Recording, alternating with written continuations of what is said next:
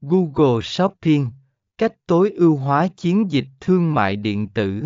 16 việc này hoàn thành, bạn đã thiết lập chiến dịch Google Shopping và sẵn sàng để quảng cáo sản phẩm của mình trên Google Shopping. Hãy nhớ theo dõi và tối ưu hóa chiến dịch thường xuyên để đảm bảo hiệu suất tốt nhất cho thương mại điện tử của bạn. 4. Tối ưu hóa danh mục sản phẩm